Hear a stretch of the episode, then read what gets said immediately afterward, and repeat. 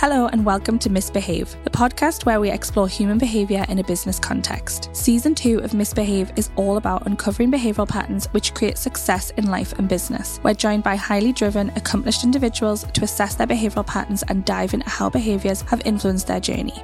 On this episode, we're joined by straight talking entrepreneur Lara Morgan, who built an international business, Pacific Direct, at the age of 23, going on 17 years later to sell her majority share for 20 million. Now, Lara is a serial entrepreneur who co owns and invests in sustainable, well-being centric British brands, including Scentered.com, Kitbrix, and Yogi Bare. We talk about everything from combining commerciality and sustainability, the concept of having it all, and the unapologetic authenticity that has driven her success. Well, welcome, Lara. We are so pleased to have you join us today. And I think a good way to kick off and just give a little bit of an intro before we sort of dig into some of the detail behind your journey is what do you feel have been the biggest wins of your career and journey so far? So there's lots of ways of calculating win, and I'll default to my favorite, which is as I've been lucky enough to build both local and international businesses. I've both employed people, but worked and sold to people who I can honestly say are a, a network of international friends, an extended family group. We do good work together. The win is always the people, they're always the pain as well. But the upside is far better than the downside. Yeah. And that's interesting, isn't it? Because I think when we, when we look at your behavioral profile, you've got a big piece. Uh, we call it external, but it's that connection piece to people and like wanting to be able to gather feedback and thoughts and build that the connection with people to be able to progress your thoughts and make help you inform your decisions moving forward. And I think the people element, um, certainly, and we'll come on to it, some of the work that you're currently doing and, and the well-being of people is, is a big thing that kind of threads through a lot of the stuff that you do. The thing that always surprises me, honestly, is I mean, literally, I was just giggling because I wrote this card just now. I'm spending, I'm going in a bus with Paddy or a van later today. And he mm-hmm. only started with us a month ago. But me bothering to write a card to him, and he's been with us about a month.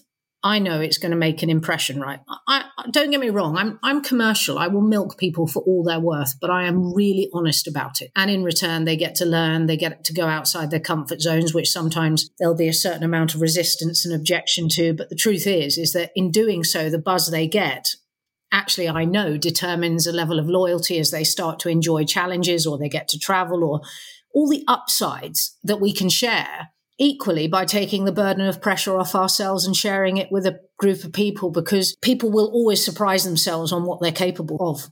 Absolutely. Yeah. Sure. And I think that's a really it's a really lovely way to think about it because and we had we've done a couple of earlier podcasts where we talked about some of this around the people piece doesn't have to feel the pink and fluffy warm piece always it's actually about giving people experiences and challenging them. And and then when they reflect back on it actually being able to say god it was that experience or it was that person that actually helped carve out the person that i am now. I think that leads us really nicely onto a question around motivators for you and thinking about early in your journey. What was some of the early motivators drivers for you to sort of start to do some of the things that you were doing I mean, very early, my dad went bankrupt and I had to get a job. So I guess it's the motivation to eat and drink. And because I was pretty young to party, which would um, seems a very long time ago, sadly. My dad very slowly went bankrupt, so I already had a kind of budgeting outlook as a child. And then I got my first job because I couldn't mm-hmm. afford to go to university so motivated to stay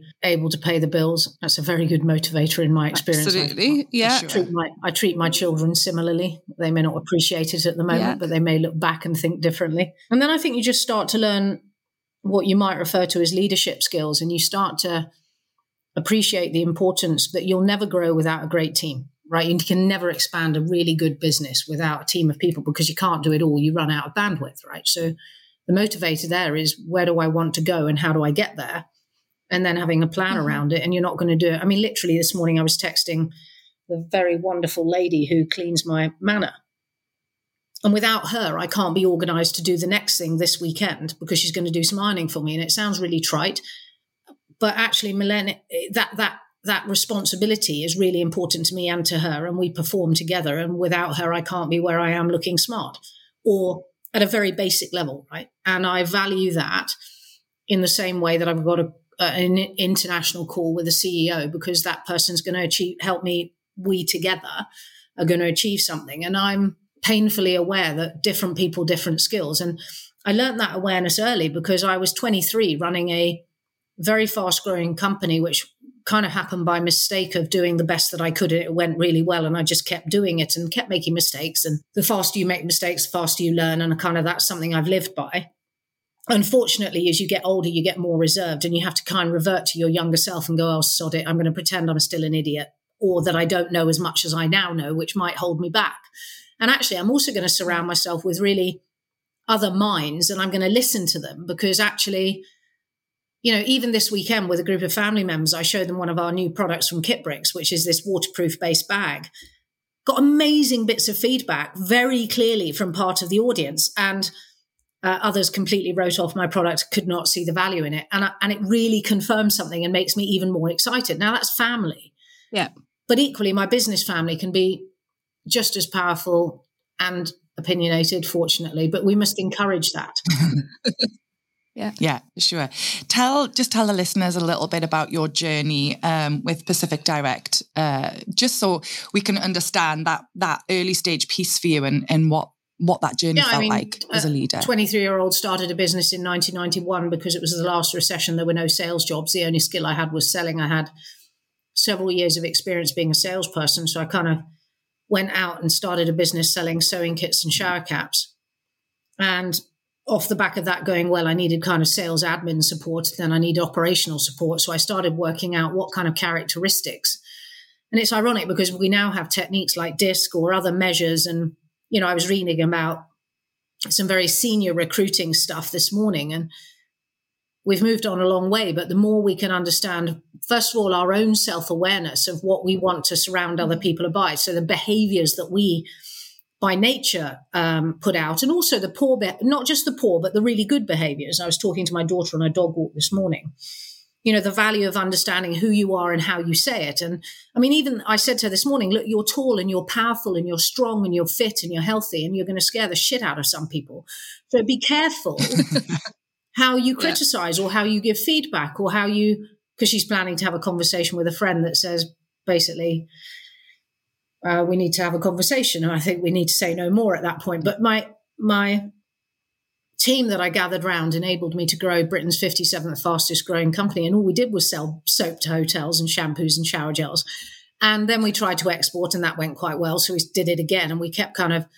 So we exported to 110 countries. We built uh, offices in nine. We had factories in China and the Czech Republic. We had a joint venture in Egypt. I mean, it sounds like it's an unbelievable story. And I sold that business 15 years ago with 467 people who spoke up. I think we had 17 languages and we exported to 110 wow. countries. Now, if that idiotic 23 year old could just keep by trial and error learning, and don't get me wrong, I made so many mistakes along the way. It was so powerful that I was such an idiot and so uneducated. I had no business degree, you know, and I I still don't have a business degree either.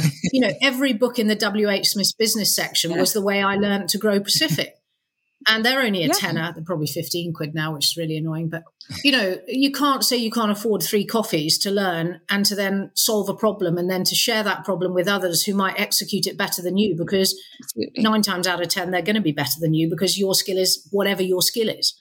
And that lifelong learning piece, I think, was kind of what you're talking about there. And that really tailors with some of your patterns of that almost that bias for action, that high evolutionary approach to change, you know, and constantly yeah. evolving and growing and that big picture vision. Those, those big dominances for you all sort of tailor together into some of that.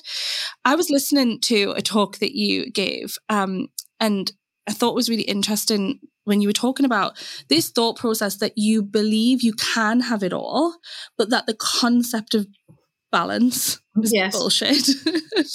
and I'd love for you to talk a little bit about that because I think it sits so well with our beliefs. You know, we're firm believers, especially with women, that you can have it all, you can do things, you don't need to put a glass ceiling on yourself. But there is that's not without without sacrifice and actually this whole thing of balance doesn't really we don't like that word so interested to hear you know you talk a little bit about that so the brutal honesty is that uh, first of all I, I guess a lot of british people listen to this so I would say to you that, that nearly none of them will have a life plan. Well, I had a life plan in 2004. I went to an American day of learning, which was brilliant and genuinely changed my life. And I learned about the balanced pie and how actually, if I choose to work 65% of the time because it makes me happy, and if I then just divide the rest of my pie, that other 35% between the most important things to me, but if I strive to try and find the choice or the one word happiness. In my case, it was choice initially because I wanted the freedom of choice to do what I wanted to do for the rest of my life to achieve some of the other things.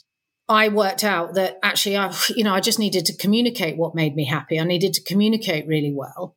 And, you know, I have three relatively civilized children. Some of them time, so they're not always civilized, but I've nearly shoved them out the door. yeah. I'm literally selling my manor next month, meaning they won't have a home to come to because I'm going to become a digital nomad. I'm deadly serious. Um, yeah. I'm actually scared shitless as well. Um, but I've got a brand called Scentered, and yet I don't believe balance, which in balance, which makes me giggle because the truth is, is that even on the days when it's great, some other bugger gets in the way. The marketplace changes. You can't control COVID. You can't, you can't control everything. And if you spend your whole time trying to prevent pointless and petty irregularities and plan for everything, you'll get caught out and you'll be late to the party anyway. Some other person will have got there. So I don't believe in perfection. I believe in a certain amount of winging it. I believe in cobbling it together sometimes. I believe you've got to fake it till you make it. I believe that you can share and spread the load. Um, and I believe sometimes you've got to suck it up and, and put your head down and get up early, like I did today, because I've got a busy day and I've already done some yoga, had a dog walk. But in between, I've done quite a lot of work and some learning because that's kind of how I work my cadence. So, balance is also what do you try and cram into the day? It's your choice how important is the exercise piece to you? It should be disproportionately important. You've only got one engine, one body. I can't believe people don't put an effort in, even on the times in Pacific when it was bad. And, you know, that could mean September the 11th, you know, I nearly lost the company. I would still find time to get fresh air or have a moment to myself or take a run at the weekends, even though I was definitely fat in, in September the 11th.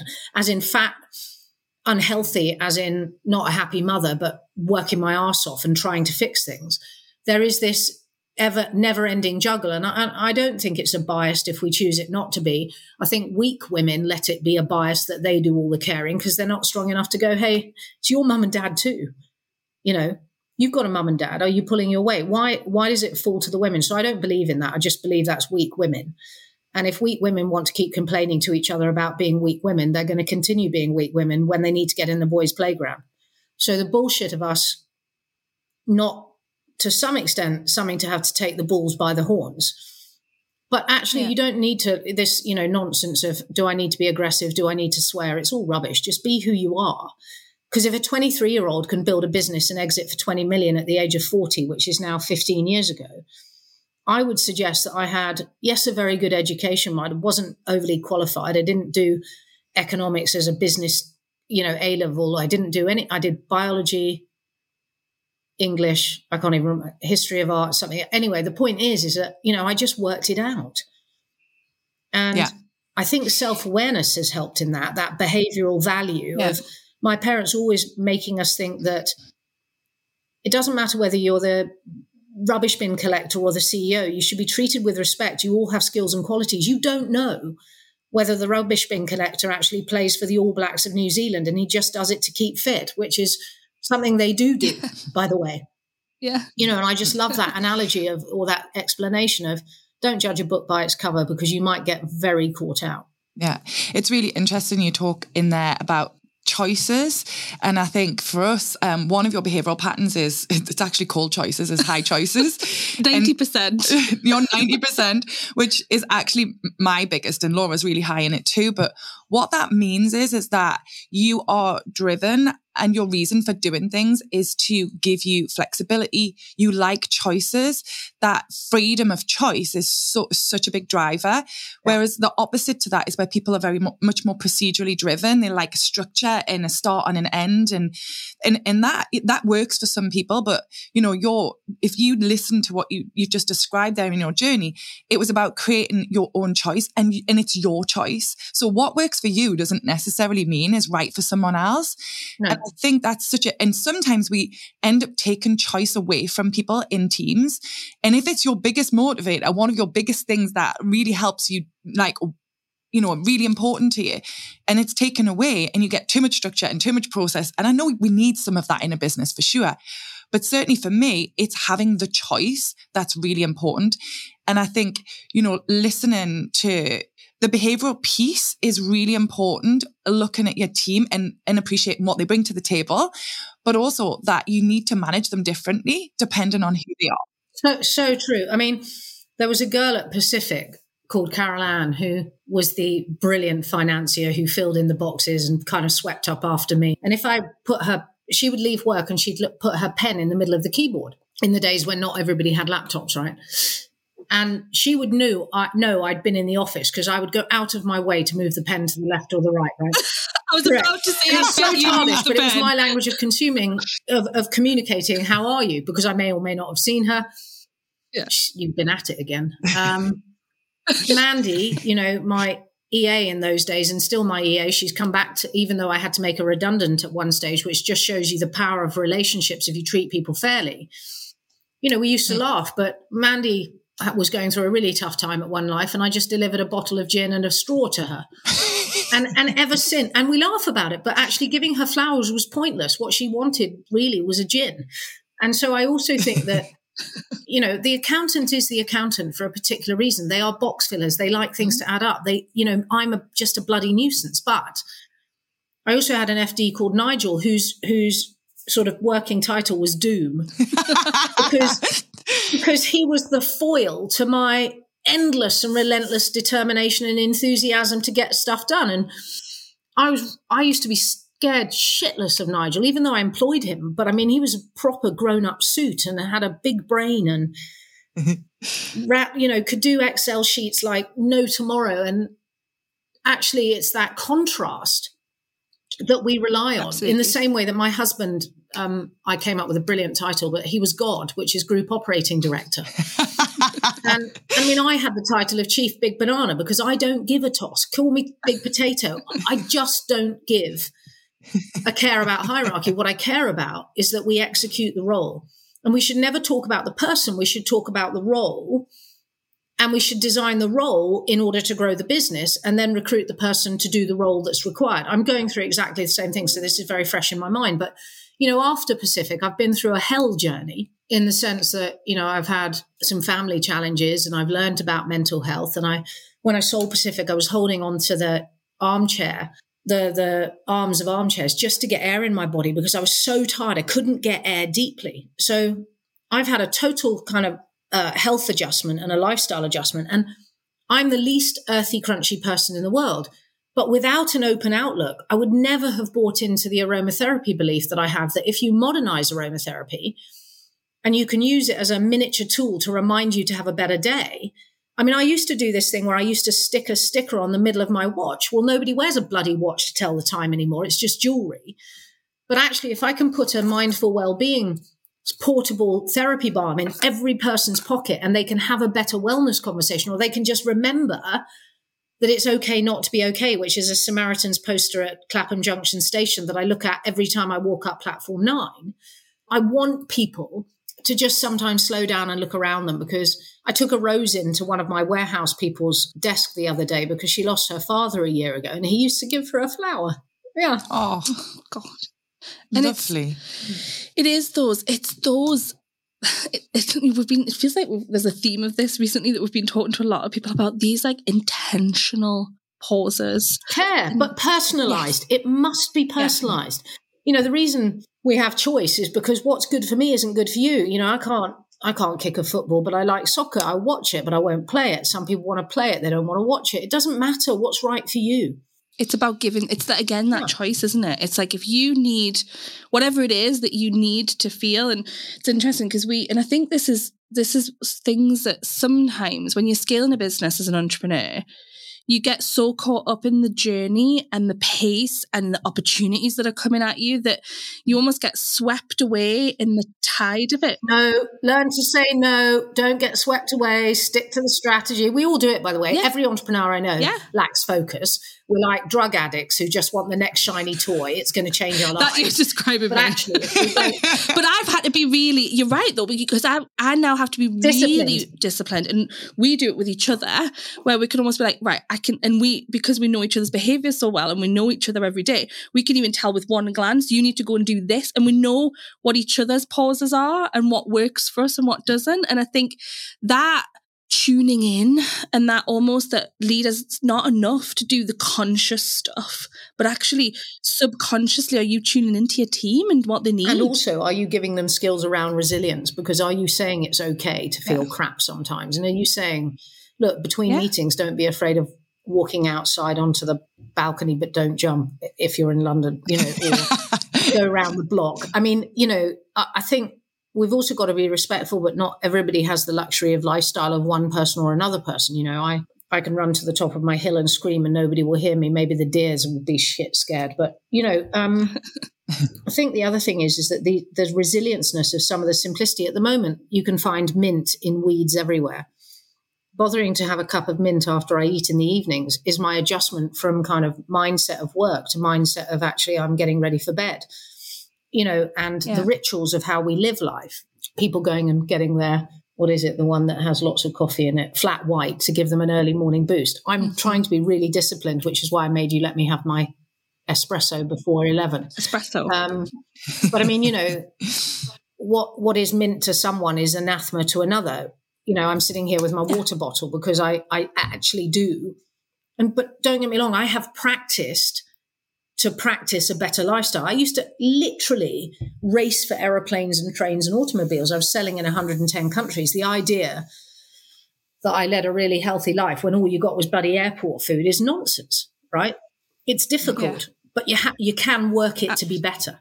And it's we do say that like you know around building good habits. I mean, Laura and I have have uh, actually designed a journal, and it's not out yet. We've just been going through test phase. But one of the reasons we did that was to thread through some behavioural stuff and research that we know helps people drive better behaviors in a working environment and personal environment and that the two yeah. go hand in hand but you have to practice it so you know eh, people say to me well you get up and have a walk and you know you like exercise I like it, but I also know how good it is for me. And actually, I create space because often it's the time that you're most stressed. You need this, you need it more than ever, which is hard. Right? Yeah, you need it more than ever, and you need to, t- you know, what you're putting in is more important because your body's going to react to it. So it's often at the times of stress that it goes at the bottom of the list, and that's the time when you mm. need it. Right? It would be great to hear a little bit more about like your what you're doing now. So if you could just tell us a little bit more about like the what's the common thread that's running through the businesses that you have now? Yeah, I mean, the common thread is that when you're privileged enough to make life changing money and you're still 39, 40 years old and you've got three children under the age of six that you need to bring up properly, and you also have defined that stuffing, get, you know, money in their pockets isn't the answer. You've got to demonstrate that you've got a work ethic. You've got to go to work in a sense and, and actually you're in this really luxurious and privileged position where you have the ability to be more structured and purposeful about the things that you do and the time that you spend. So I clearly uh, made loads of stuff ups after I first sold Pacific. I didn't really know what I wanted to do, but I'm now in a position where I can hand on heart say I kind of have a family investment portfolio. So I have the idea that I can sell a bag with no soggy bottom possibility makes me it just makes me smile. Yeah. But actually, as a mum of sporting kids, Kitbrix, K I T B R I X, literally sells a brilliantly unique bag. The world doesn't need another bag, but it needs another bag with a waterproof base that's really cleverly designed. And we're launching that with Paula Radcliffe. So that's really cool and quite scary because she's really fast runner and I'm massive fan. um, but equally, I've got Scentered, which is the mind, you know, I'll take it out of my pocket, but because you know, says she grabbing the focus balm, rosemary, sage, sniff. Mm. but I mean, the, the mantra of stop, inhale, reset, and the idea that I can put So for ADHD children, for mums who are having problems sleeping when they really need a good night's sleep, for shift workers, for nurses, for, for anybody actually trying to do habit change. This is, whilst this is beautifully scented and the blends are really intelligent and it's proper modernized aromatherapy, it's actually just a tool for you to go, breathe. I can breathe. I'm mm. all right. I'll take back control. And I'm deeply passionate about health and well being. And everything in health starts with your mindset. But the minute you put the word mind in, you scare people off. So let's just call it a health and well being balm. Let's be really honest about the point that I want it as a price of a coffee at a till point. Let's, and then I have a yoga brand called Yogi Bare, which has performance yoga product. It's brilliant. It's fun. It's cheeky. But the whole idea of Kat's business was to make really high quality product accessible, but also long lasting through quality because throughout the businesses is a thread of sustainability. I mean, says she opening a balm and twisting it and going, see, it's refillable. Yeah. And I, you know, but actually that took years. I mean, it took years of pain. And, you know, we have a, says she in the middle of summer showing you a Christmas stocking because we're obviously thinking of Christmas at the moment. This is made of scrap recycled felt material. I'm really proud of that. And actually, what I'm really even more excited by is that the world is changing and they are starting to put packaging consideration much higher on the agenda. And boy, do sure. we need to. Mm right? I mean, I'm the one yeah. that created the bloody plastic ocean selling mini shampoos and shower gels. I should be shocked.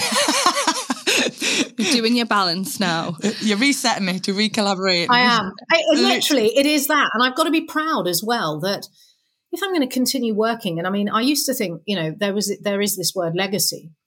I do not want to sell diluted stuff. I do not want to sell stuff that isn't useful for everyone. I do not want to sell product that doesn't have a long life. I do not want to sell items that when you can make them sustainable, like our, you know, our tote bag is made out of recycled fabric at Kitbrix, and it's taken a lot of pain to then develop it. And now, yay, we can have other colors in it. And the world is changing and the manufacturers yeah. are changing, but it's up to the creators, which are, by the way, the only people that are going to survive after AI. We're the ones that can make the difference. And Britain is brilliant at innovating. Yeah. We just got to stop selling it to the bloody Americans. And I think what you're describing that I mean you've got massive I think you're 100% big picture. so that visionary piece for you. But what you're describing which I think is is really interesting for for leaders and entrepreneurs is be purposeful. Figure out what your purpose is, what your passion is, what drives you, and put that at the center of your business. That then becomes really what you've just walked us yeah. through there is your filter for decisions. And it gives you that sense of a, a core purpose to be able to reference everything back to. Because you said uh, we we're talking about something you said around you can't see the point in running a business if you're not growing it.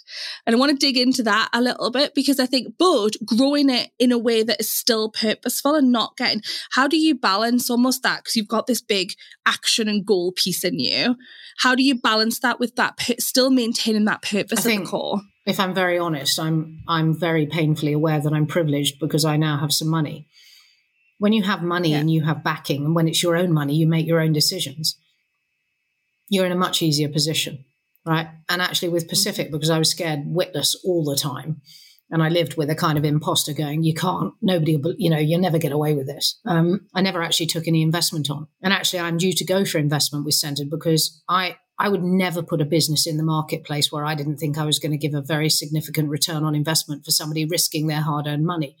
And I think when you, in the same way that when you employ people, your mindset, my mindset was get up on the first of the month and work my socks off until I knew I could pay all of my people. And I would work relentlessly before paying myself, before even considering that. It was about don't employ the next person unless you knew you could afford them. Now, I made some mistakes because I had more money than sense when I sold Pacific. So I've probably to some extent wasted some money, but that's a new learning in my life. And aren't I lucky that I could mm. waste it? And I'm not stupid about it, but you know, I'll paddle like the swan like crazy underneath to try and always catch up and and and frankly bootstrap and, and squeeze the lemon. I have all this yeah. language. But I always think if you can get the double whammy, which is you can have fun as you're doing it, and the journey is now much easier because I've had some journeys before. I used to own some shares in a company called Dryrobe, but I chose to share sell those shares because in the end, if it isn't fun anymore being involved in a company, if you don't agree morally or for whatever reasons, you're you're not enjoying the path that you're on change it right? You don't there's a very big world out there. You know and when it's really bad as a leader take a bloody holiday. You can't help yourself. You're going to think about the business and you're either going to come back and you're going to go i have the love i have the enthusiasm i feel better. I'm going to reset or sell it or close it right? Because you can't be enthusiastic and fake it. The one you can't fake authenticity and I was really struggling with one of my companies where I didn't think we'd got the proposition to a point where it was uniquely right. So therefore, I felt I was a fraud. I don't want to be a fraud selling just another product which has no point of difference because I also believe you make value by being niche. And that's where, going back to what you said earlier, leadership gets overwhelmed because it keeps saying yes and gets attracted and distracted yeah. by, you know, shiny things and new ideas. But actually, we need to stay abreast of newness, and AI is in enormously a challenge. But I must stay on my path and I must stay focused. But you know, maybe I'm learning that with grey head determination. Absolutely. I think, you know, the authenticity piece is is is important, particularly. I mean, what I'm interested in is we've we've spoke to a number of entrepreneurs where they've had, you know, they, they want to they have a very, very clear cause and sustainability is a massive piece currently. And for a lot of people that balance of being commercial while still focusing on the sustainability element of generating a product and obviously then people keeping the product not renewing it because it's such good quality. How do you balance that? Because that's bloody hard. So i mean Kitbrix is made so well. We never have returns. I mean we've probably had i think we've had one return this year. Kitbrix is robust like you can't believe. I mean the guy that makes it is a genius. To make it is very difficult. It takes really thick thread, so it's much more sewing skills, etc. But I think this is the problem with the dishonesty of greenwashing, and I think this is where kind of companies that have a diary that say, "Here's the progress we're making." Like I know that the base of this bag is not environmentally friendly, so I say it in bloody big letters. I've got a bloody tire factory trying to reconstitute um, recycled tires into the base, but we can't get it to work and stitch it at the moment. So I'm very honest on the inner label where it says this fabric and these handles, but the base ain't. With Scentered, there's stuff like I won't go to market with a particular package until I've solved solved the uh, compostability or the recyclability. And now I've hit a brick wall because actually the trouble with some compostable material is it biodegrades. And so if my sell through isn't quick enough, I'll be selling my retailer a dud, which I will never do. So when we first brought it out, we bought it out in what I would call less than in friendly, environmentally friendly plastic. But we, you know, and literally last week I was with my marketing director going, I can't believe on our big bombs, we haven't told them we've got refills on the front of the packaging. So it's an iterative process, right? Yeah. So as long yeah. as I think we're honest and as a team, we're clear and we're not greenwashing or green hushing or under or emphasizing one thing to overemphasize another. And I went to a greenwashing lecture two weeks ago because I'm anal now and should should probably lecture on this stuff because I really I I think the evolution of it is great. But I've also got you know an earthy, crunchy artist daughter who makes stuff out of seaweed, but it's clever, and I'm learning stuff from my kids, and we need to learn stuff from all around us. I mean, she's just done an art piece, an installation using old shoes as her sculpture. And it's brilliant because it says a lot. It's called Shoe, Shoe Fitty. Apparently, it follows some sort of song. I have no idea. But, you know, and her art is is painted in this case on, you know, old sheets. Actually, we just need to be more imaginative about those things. But in answer to the commerciality, I think sometimes you're better going slow to go quick. And I think part of the danger of being Dragon's Den orientated is you think it's all going to happen overnight just research how long it took the dragons to make their money. Yeah.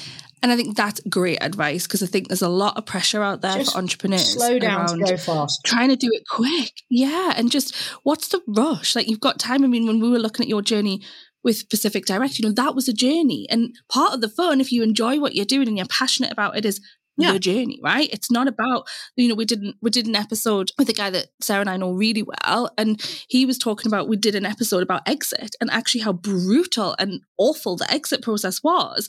And actually he took the time to enjoy the journey, but so many entrepreneurs don't. They're just focused on that end point.